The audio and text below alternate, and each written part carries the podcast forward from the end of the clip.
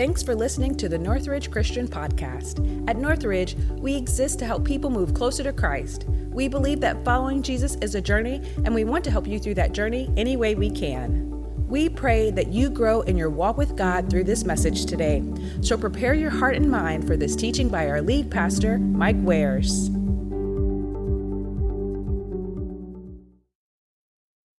Hey, I hope you guys had a meaningful Christmas this year. It's been my prayer during the season that you would be safe and that you would be virus free. When we think back on 2020, we would all probably say, what an incredible year. It's been one for the history books, or as Michelle Goldberg from the New York Times said, it was one that kind of had many years of history all wrapped up into one. She explained that the year began with a, with, with the impeachment proceedings, and that was 1974. And then it quickly moved on to 1918 uh, when the Spanish flu killed nearly 50 million people, and now we're battling the coronavirus. And then not long after that was 1929, the Great Depression.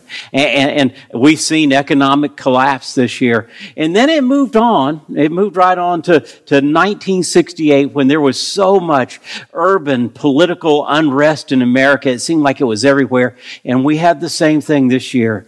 And, and then I thought it really went back all the way to 1861 when the Civil War began and it split this nation. And this year we've had the political war that has split this nation. And so as I think back on 2020, it's pretty understandable that we could be a little out of sorts, to say the least just just a little bit, or we might be off balance, or or, or we might be off kilter, anxious, and and and maybe just uh, ha- have a little bit of unrest in our hearts. And so I completely understand that. And what I want to do today is I want to take you to a passage in, in 2 Corinthians 1. And, and, we're going to see how Paul, who, who had some hardship, dealt with it. And we're going to see that hardship, and we're going to see how he was able to deal with that. And, and it all comes wrapped up in our sermon in a sentence. And, and it's a pretty simple thing. And it is this. This is more than we can stand. 2020 is more than we can stand if we stand alone. This is more than we can stand if we stand alone. And so we're going to jump in at, at 2 Corinthians, the first chapter in verse 8. And, and as we look at that, it's really going to show us how Paul was able to get through that. So th- this is verse 8 of chapter 1. We do not want you to be uninformed, brothers and sisters, about the troubles we experienced in the province of Asia. We were under great pressure far beyond our ability to endure, so that we despaired of life itself. Indeed, we felt we had received the sentence of death. The word for under great pressure, far beyond our ability to endure, is a Greek word, and it is called hyperbolo. And it actually means that there has been a weight cast upon you that it's too great for you to stand. And that's what Paul talks about. Now, I, I, I think I want to know what he's talking about there. What was this weight? And so we're going to jump now to 2 Corinthians 11. Keep your finger there in the first chapter, but 2 Corinthians 11 and verse 23, and we're going to see the pressure that Paul was under.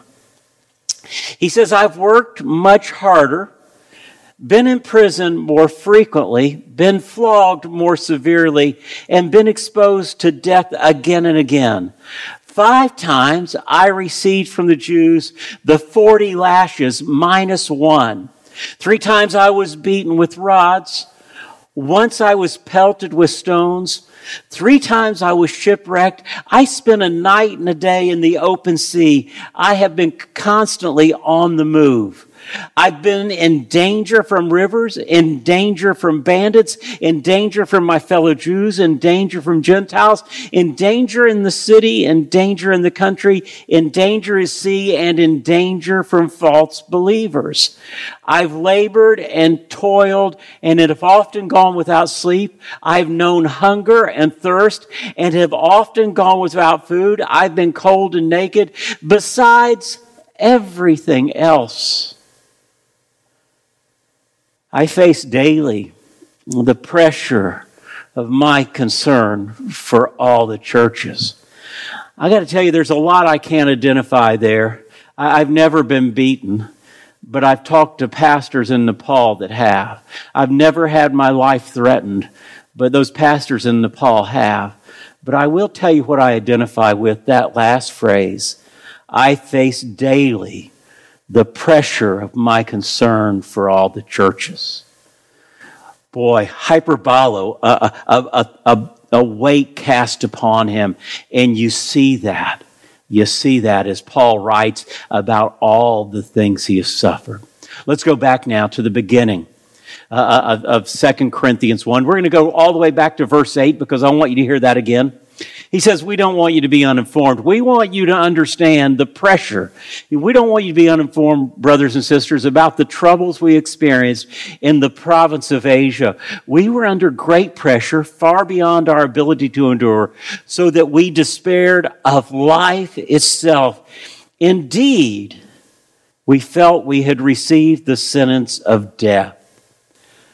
But this is really important here. But this happened that we might not rely on ourselves, but on God, who raises the dead. He has delivered us from such a deadly peril, and He will deliver us again. On Him we have set our hope that, that He will continue to deliver us as you help us by your prayers then many will give thanks on behalf for this gracious favor granted us in answer to the prayers of many.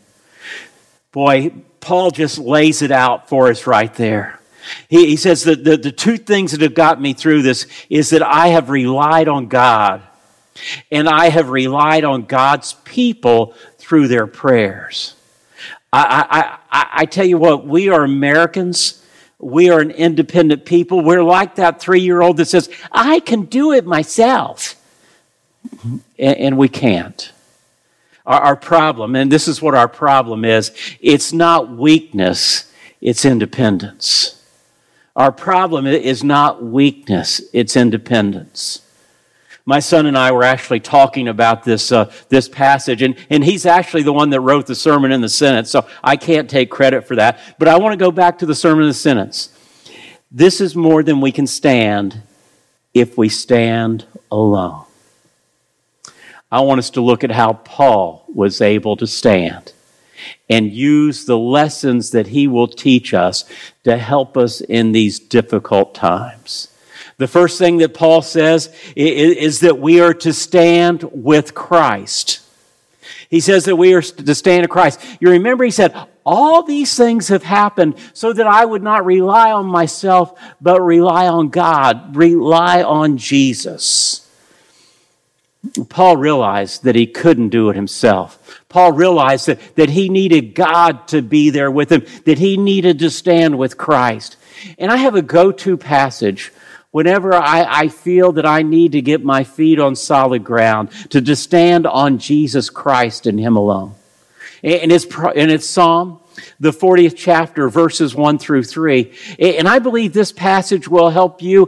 And it certainly helps me when times are hard to remind me I've got to get my feet in the right place. So this is what it says. It says, I waited patiently for the Lord. He turned to me and heard my cry. That's a promise throughout God's word that if we'll, we'll cry out to him, he will respond. And then it says, He lifted me out of the slimy pit, out of the mud and mire. He set my feet on, on a rock and gave me a firm place to stand. He put a new song in my mouth, a hymn of praise to our God. Many will see and fear the Lord and put their trust in him. This is what I want you to understand is that if you and I will cry out to God, He will respond. I will tell you in this season, I have cried out to God. Sometimes it's been loud. I, have cried out loudly. Sometimes it's been with tears. But this is the truth. He's always responded. And this is what he does when we cry out. The first thing that it tells us is that we will stand on solid ground. He's going to put our feet on solid ground. It says there that he put the, the, the writer, which is David, his feet on solid ground. Boy, in 2020, we found out some things weren't solid ground. Money, it, it, it, it was pretty unstable. Medicine couldn't get it figured out. Uh, politics have, have all but disintegrated. And, and, if we were putting our trust there, we found ourselves on unstable ground. But when we cry out to God, what He does, what He does is He puts our feet on solid ground. On Christ, the solid rock I stand. All other ground is sinking sand. That's what the hymnist writes. And this is what I want you to understand. When you stand on Jesus Christ, that rock is eternal and you can stand forever. Boy, I wish we were together because somebody would have said amen then. But that's, that, that's the first thing that happens. The second thing that happens is, is that we're going to worship. If you're taken from being unstable on, on, on, sinking stand and you're put on a solid rock, uh, on the rock of Jesus Christ, what you're going to want to do, you're going to want to sing about it. You're going to want to tell others about it. And, and, I tell you, that is so key, is that we would just praise God for what He's done. And He's delivered us through this year, and we need to praise God for that. But the, the third thing that it says is really interesting. It says that we're going to influence others for Christ. I begin to praise God because He set my feet on a solid rock. And, and when He has set my feet on a solid rock, as I begin to praise Him, others are going to see and they're going to believe. And I just want you to understand that's how you grow a church. It's when we cry out, we cry out to God, He puts us on solid ground, we worship Him, and others will come. Paul, in, in, in the 12th chapter, in the ninth verse, he, he has a, a, a, word for us there. He, he's cried out to Jesus, and this is what Jesus has said to him. He, he said this each time, this is what Jesus said to him My grace is all you need. My power works best in weakness. My grace is all you need. My power works best in weakness. Wow. You know, when we feel weak, that's when God can work. And if we're standing with Him, He will work through us. I have one verse, and it's really my life verse, and, and it's a verse that helps me when, when I'm feeling uh, overwhelmed. And it's uh, 1 Thessalonians 5.24. You've heard it from me before. It just simply says, the one who calls you, that's Jesus Christ, is faithful, and he will do it. I had a young minister ask me, Mike, how do you deal with the hard times? And I just simply told him that verse. that, that's, um, that's the only way we get through it is with Jesus Christ.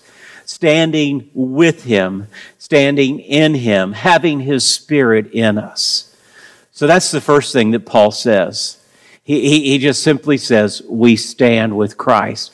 The second thing that Paul talked about in 2 Corinthians 1 and 8, he, he talks about the prayers of the people, and that's that we stand with God's people.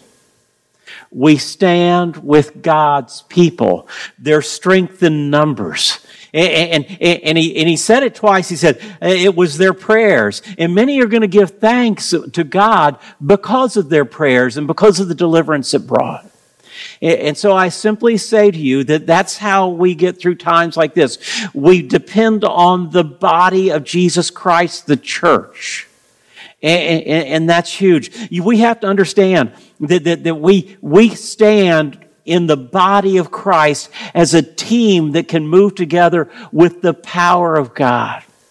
We've looked at uh, this verse that I'm going to share with you in just a second a couple of times this year because it's so important for this time when we, when we are having to go through some difficult times. It's Hebrews 10. And, and, and, verse 24, this is what it says.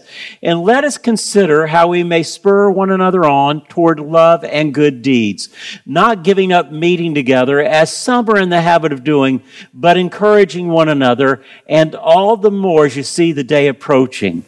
He talks about spurring one another on, not giving up meeting together, and encouraging one another. So this is how, this is how the church stands strong together. This is how the church stands strong together. And, and, Paul spells it out for us. And it's pretty simple. We have to spur one another on to love and good deeds. I have loved this season where I've watched the church come together and, and, and meet the needs in this community. Just this past Wednesday, we had a team that went out to build a ramp uh, for a man that needed a ram. They were spurring one another on to love and good deeds. Many of you in this Christmas season has been spurred on to love and good deeds by helping others have Christmas. This is what our church is about. It's about showing the love of Jesus where we live, work, and play. So I, I, simply tell you, we've got to spur each other along because as we begin to serve, we get stronger. That's so important. The, the, the, second thing that is said there, he says, not give up meeting as some are in the habit of doing. We've got to meet with one another. I will tell you what, one of the things that is so clear to me is that Satan has worked hard to, to attack us in this, this year, 2020. It says not to give up meeting together. And he has attacked us with this terrible virus and then kept us from coming together. Wow. And this is the thing that worries me is that when we haven't been able to get together, when people haven't been feeling safe, that they've moved out of the habit of being with God's people. And we know that, that an animal that's off by itself from the herd is an easy prey. 1 uh, Peter 5 8 tells us that Satan roams around seeking who he can devour. And I think he has programmed and schemed this, this, this coronavirus and, and separating people. And we've got to make sure we're taking care of each other. And then the last thing it simply says is encouraging one another. That's a, a note, a phone call, a text, just with an encouraging word. We've got to encourage each other. I, I, I will say this thank you. Because in this year, uh, the, the encouragement that I've received, uh, the, the prayers that you have prayed, have really made a difference. And I know I speak for the rest of the staff. And that's what we've got to continue to do is to build each other up in the Lord. You see, it's pretty simple. We spur each other on to love and good deeds. We make sure that we're getting together because there's strength in numbers. And then we continually encourage each other, lift each other up. The writer of Proverbs says something that, that, that is so important. He says, through meeting together, he says, through meeting together, that we get stronger and we get sharper. It says, as iron sharpens iron, so one person sharpens another. Did you catch that? We, we sharpen each other, we get stronger. And, then Jesus in Matthew 18, he talks about power being released when we meet together. So in Matthew 18, this is what it says. Again, truly I tell you that if two of you on earth agree about anything they ask for, it will be done for them by my Father in heaven. For where two or three gather in my name, there I am with them. Did you catch that? That, that we get to come together in Jesus Christ and, and, call on Him and we release the power. I, I tell you what, we need that so much. Paul was under what is hyperbolo, more pressure than he could stand. And he says, This is how we do it. We don't try to do it alone, but we stand with Christ and we stand with fellow believers. Let me remind you of the sermon in a sentence one more time. This is more than we can stand if we stand alone. This is more than we can stand if we stand alone. I want to take you now to 2 Corinthians 4 and verse 8. Paul resolves these things that he says. All this stuff has happened to him, and I want you to see that he has the victory. He says, We are hard pressed on every side, but not crushed. Wow. Perplexed, but not in despair. Persecuted, but not abandoned. Struck down, but not destroyed. Did you catch that? He, he, he just simply says, Hey, I, have got the victory. We've won. We're hard pressed on every side, but we're not crushed. We're perplexed, but not in despair, persecuted, but not abandoned, struck down, but not destroyed. I believe Paul, deep down in his heart, really believed what Jesus said in Matthew 28 20. And, this is what Jesus said. He says, And surely I am with you always to the very end of the age. Paul knew that Jesus was with him, and so he stood strong.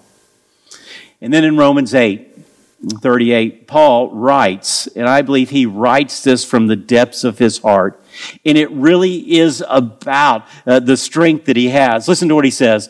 For I am convinced that neither death nor life, neither angels nor demons, neither the present nor the future, nor any powers, neither height nor depth, nor anything else in all creation will be able to separate us from the love of God that is in Christ Jesus our Lord. Paul knows that if he stands with Christ and the body of Christ, that he won't stand alone and that he will see it through to the end.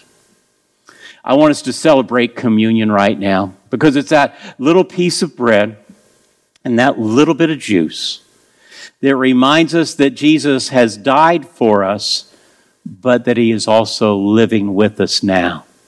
It reminds us that He stands with us. It reminds us that He goes through this life with us, that He is in us through the Holy Spirit, and we are in Him and that we are part of a body of Christ that is bigger. You see, in this communion, as we, we celebrate it today, it, it reminds us that Christ is with us. But as I think about it, the body of Christ around the world is joining us. There is such strength in this. I've chosen a song at the end. It's one you probably heard on the radio. It calls "This was There Was Jesus." And, and, boy, I tell you what, the words are so powerful. It reminds us that Christ is with us. It reminds us that his body is with us. And so, as you take communion, just remember that Christ is with you and that he will always be with you. He gives you a solid place to stand and, and, and that, that he will be there for all eternity. Hey, I hope you have a great break, and I hope this communion time, as you listen to this song, will be meaningful for you. Thanks for listening to this message. You can keep up with what's happening at Northridge on your mobile device through our Northridge Christian app. If you have any questions about Northridge, you can contact us at info at northridge.online.